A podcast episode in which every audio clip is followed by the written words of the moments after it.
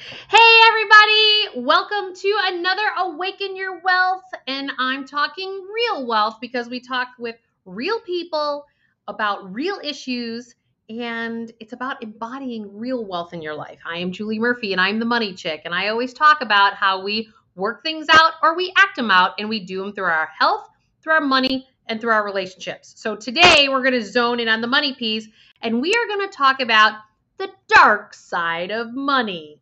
Yes, Woo-hoo, the dark side of money. Um, consider it like the shadow side of money, some would say. Um, don't forget to subscribe, like, and hit that notification bell. Why? Because I'm going to help you get to a place to a life that you love. Because money is a tool that seems to get many of us jammed up into living the life that we desire. Why is that? Because money is a vehicle that can be used to reinforce on an emotional level that you're feeling not enough, not worthy, or not feeling loved. Oftentimes, if you've watched some of my other videos, I talk about the fact that our subconscious mind is fully developed by the time we're seven years old. And every human being that comes into this world has some kind of rejection or some kind of trauma that happens before seven years old that hardwires into their system and that is now your interface with the world. It's the basis of how you respond. So when it comes to money, I have realized that nobody wants to be in debt. Nobody wants to spend more than they have. Nobody wants to pay for other people that keep sucking, milking off of them. Uh, and you're successful. Like, and on and on and on. I can go into all these different reasons. And the only reason we do these things as human beings is because of the fact that we actually are responding to the world from our subconscious mind, which is 97% of the time. And if you'd like to read more research on there, just um, take a look at Bruce Lipton's book. He is a biologist, and he has actually scientifically already proved that 97% of the time, this is how we respond to the world. Think of it like a computer we have two operating systems the subconscious mind, which is this 97% of the time, and then the conscious mind that's only responding 3% of the time. Because consciously, we probably would do things differently financially, whether you have too little or too much, or you're on your way. Um, guess what? You've probably made some mistakes along the way, and it's because of the operating system that is your basis of how you're coming from. So let's talk about those uh, shadow sides and dark sides of money, shall we? The first one is spending more than we make. Now, I get the fact, first of all, take that word budget completely out of your vocabulary. Yeah, I'm a financial planner and I just said take the word budget completely out of your vocabulary. Why? Because this reinforces those suffering patterns in our subconscious mind. We feel like we are pinned down and trapped get on that budget. Don't do this. Don't do that. And guess what? Nobody really wants to um, be on a budget. Some people might get their kicks out of it, but nobody wants to be told that they don't have enough because when we feel not enough and then we're not worthy and then we want to work hard and blah, blah, blah, blah, blah, blah. And the emotional cycle then continues. What I have found to be true, whether you're making $40,000 a year or you're making a half a million dollars a year, we really don't change and interface with money any differently depending on your income levels. Why? Because you are you and you are wired the way you're wired. And this is why it's important that if we can start to shine the light on some of the dark sides of money and start to just just recognize it. Don't judge it. Don't get attached to it. Just kind of go, "Hmm, that's interesting." And why why would I possibly say that? Because when we start to judge or shame or blame or have guilt around our money, you get hooked into that reality. This is the way our minds work. And then you're pulling your past into the present moment and it's making it so that you cannot create the future that you desire because you're spending too much time in your past. Which actually leads me to number two. What is the second dark side of money? So we talked about our cash flows Cash going into your checking account, cash going out is more. And that's what it leads to. It's the dark side of money. It's the second layer. That's debt. Have you ever seen somebody when they've paid off their house, when they've paid off their car, their student loans? You know, it's as if they won the lottery. I can't tell you, or even when you're done using a nanny for that perspective, like it's a huge payment per month that you are no longer paying out of pocket. And what's important, part of shining the light on the dark side of money is actually turning around and then using that open cash flow. Let's say you paid off your car. You use that $500 a month car payment, and now you put it into a savings account on a per month basis, like you're still making the payments because you're already used to that behavior and call it your car fund. And we as humans will justify away and try to use it for something else if we don't actually name our financial intention. So be very mindful and aware. This is how we shine the light is to have more awareness around where our cash is flowing and the debt levels that we're creating. Even if it's a good debt, people will tell me, "Well, Julie, a mortgage is good debt." Well, last time I checked, you have to actually go to a job and, you know, you have to go pay for your past choices because you have a hard time living today when you have all these debt payments paying for yesterday's choices. This is the crux of it. And this is why debt gives you a lack of freedom. And that's why people feel like they won the lottery when they pay off a big debt. So that's another dark side of money. Now, here's something I want you to consider, which is number three.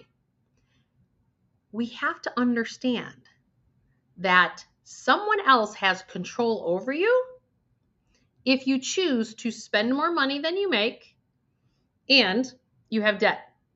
So your life is actually not your own, even though you might be bullshitting yourself, pardon my French, um, that that is not the case.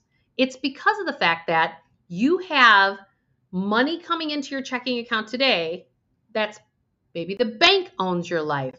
Maybe it's a parent. Maybe it's an ex spouse. Maybe it's your current spouse because you're the at home mom or something of that nature. Somebody else controls your life because you are spending more than you are making and or you're carrying debt that someone else um, is in charge of. And so the bank owns you or the insurance company owns you or your parents. This, we have to understand that it's a system of control. The way economics are set up today, in the economy on a global scale, not only down to you and I, but also down to countries. You know, you have countries that have lent money to help out these other countries, which that's good intention. The problem is, is that the thing is set up so that it's super hard to get out of the debt as you're a growing economy because you want to keep growing, you want to keep growing, you want to keep growing because you're seeing but then some other countries got the purse strings and they're in control of you. So it happens in a macro level these days, and it's happening in a micro level as well when you keep charging on that credit card and not paying the balance off in full every month. This is where I really want us to see are you in control of your life or is somebody else? And this is why most human beings today are negotiating away their own hearts and souls because they are going to work for the almighty dollar to pay for all these past choices because they have a lack of freedom of being able to say, hey, this job is not really feeding me any longer. And I'd really like to go to another job that's feeding my soul more. And even if I have to take a pay cut.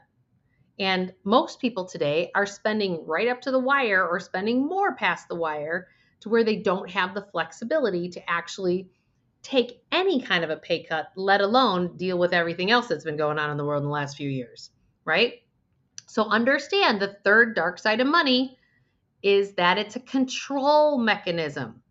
There is a business or a bank, even your employer for that matter, can be a control. I had somebody say to me one time, Well, I have a guaranteed paycheck. I'd never own my own business like you. And I'm going, I could fire everybody else and still have a job. What are you talking about?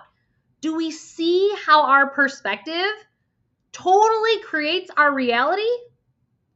We have to start thinking about this a little bit more outside of the box, people, because you may have a perception of freedom or a perception that you're happy because you're able to buy all these materialistic things.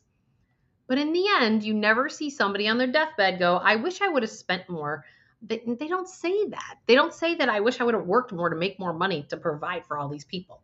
That's not what happens. All right. So we have to shine the light on the dark. And the dark, this is what's going on financially. Now I got a fourth one for you here. Number four is where all this leads to is when it's a runaway train, is often it leads to either you're personally bankrupt or your company goes bankrupt or even your government agency goes bankrupt. Again, this is happening on the micro level, on the personal level on people, and it's happening in our communities as a whole. It's happening to churches, it's happening to government agencies. There are plenty. I mean, it is amazing to me when I watched the crash of 08 and 09 and saw that it took years and years for particular states across the, the United States to actually get back to break even because they had so much debt. And so even the government agencies aren't able to pay their pension funds and this and that. And it's like, again, a lack of freedom, freedom to be able to move with the times with what is needed at that moment.